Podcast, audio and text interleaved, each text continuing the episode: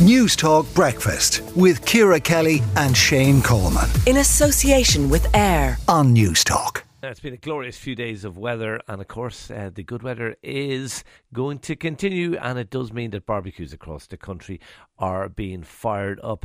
Households have splashed out a whopping 8 million euro on barbecues, beers, and burgers since the summer weather arrived. Dermot Moriarty, communications manager at Safefood. Sun's out, buns out. You've got six tips for cooking safely on the barbecue. What's number one? Absolutely. Good morning, and good morning to your listeners. Um, I suppose number one is really is give yourself enough time with the barbecue. So enough time for the barbecue to heat up, uh, for it to get hot enough. You know, it's hot enough when the coals get white, but also enough time if you're cooking any frozen food you might have in your freezer. So any frozen burgers or anything like that, they need to be defrosted, preferably overnight in the bottom of your fridge that way you'll know they're bottom of the fridge. Bottom of the fridge, exactly. Not, not top, not, not top of the fridge. You don't want any juices from those kind of raw foods dripping onto maybe ready to eat foods in the fridge. So give yourself enough time. So that's about defrosting any frozen food, but also just giving your barbecue enough time to heat up so that it's it's a good temperature and ready to go when you want to cook. Okay, obviously with a barbecue you're going to have raw foods. So sure. tip number two. So tip number two, I suppose, is keep raw foods separate from ready to eat foods. So use separate utensils. So if you're preparing raw meat, uh, raw chicken uh, use a, a, separate chopping board for those. Wash your hands afterwards when you're done with those, um, and separate utensils when you're cooking them. So when you're cooking them on the barbecue, uh, one set of utensils for your raw food, another set for your cooked food. So just to keep those two things separate and just always, I suppose, that thing of washing your hands between handling raw and ready to eat. So, uh, can I ask? Uh, and maybe this is a bit of a kind of getting too technical about it, but when you ha- you're using it for your raw food and you're turning, uh, sure. like as the food becomes cooked, Sure. You, should you switch to a new utensil then to take it off, for example? Well, yeah. If you're if you're taking it off, ideally you would take it off because if you've if you've gone and picked up some uh, raw burgers or some uh, raw chicken from beside your barbecue uh, with that same utensil and plopped it on the on the barbecue and then use the same utensils to take it off, there's a risk of, of transferring bacteria there. And I suppose just to keep yourself and, and those you're cooking for yeah. safe is just to is to use maybe a separate utensil. Okay, uh, on tip number three, obviously it's very hot outside when sure. you've got the barbecue. You've got to be careful with your food. Sure, yeah. So you want to keep, uh, we would say, keep hot foods hot, keep cold foods cold. So keep things like salads, um, uh, mayonnaises, those kind of things. Keep them in the fridge until you need them.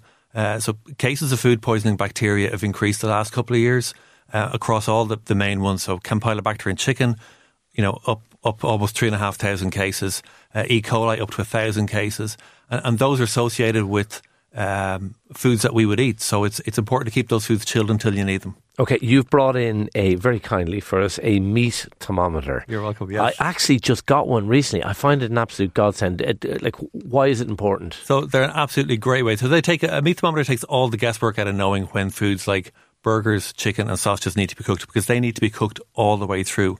Now, what we mean by all the way through is piping hot, no pink meat, uh, and the juices run clear when you cut into them. But uh, a meat thermometer takes all that guesswork away. So what you do is you take your food off the heat, you put your meat thermometer in the thickest part, and if it reads 75 degrees, then it's absolutely cooked and, and, and you're good to go. It also stops you overcooking the meat. So when we asked people about their barbecue habits, about half people said that they admitted to burning the food on the outside, yeah. but it was still raw on the inside.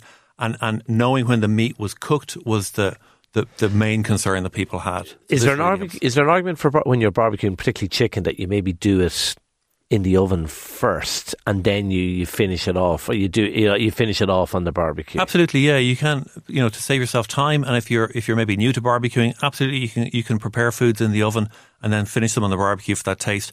Um, moving things, I suppose, you know, there will be hot zones on your barbecue. So some barbecues have different levels of, of heat on them. So uh, moving foods around can also help so that they don't cook too quickly on the outside uh, and that they're, they're cooked perfectly. But 75, that's the temperature you need to look out for. Okay, point number five food poisoning. It's sure. not to be trifled with. It really isn't. Yeah, like for, for a lot of people listening, maybe like you might have had a, a, a some food poisoning, and you know, for a typical person, maybe 24 to 48 hours for the very young, for the very old, and for uh, people who are pregnant, uh, people who might have an underlying medical condition, uh, food poisoning can be quite serious, and and that can be uh, that can be life changing uh, kidney failure for children. Uh, it can be very serious consequences for older people if they catch food poisoning. So, as I said, the cases have gone up the last couple of years in terms of the food poisoning bacteria. So really what you want to do is you want to avoid that. If you think you might have had food poisoning, really go see your your your, your GP um, because that way that helps with, with cases being notified.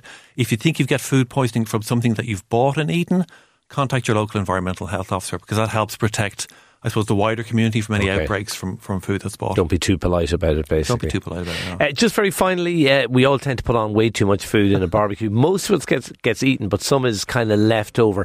What's the what's the tip about kind of when to put food in the fridge? Sure, yeah, and leftovers, like I mean, that's sometimes the best part of the barbecue. Oh, so, um, definitely. ideally, you would get coo- any cooked food in the fridge within two hours. So you don't want to leave it sitting out for more than two hours. Okay. Um, and then if you're going to reuse that food, uh, use it within three days. So this bank holiday weekend, uh, if you're cooking on Saturday, uh, I'm trying to do my math quickly in my head. So obviously by by Monday, you really want to be re- reusing that. So if you're going to reuse cooked food, reuse it within three days.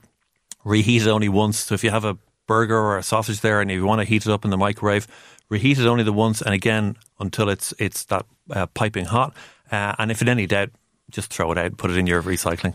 Okay, sound advice. Dermot Moriarty, Communications Manager at Safefood. Thank you for talking to Newstalk Breakfast. Newstalk Breakfast with Ciara Kelly and Shane Coleman. In association with AIR. Weekday mornings at 7 on Newstalk.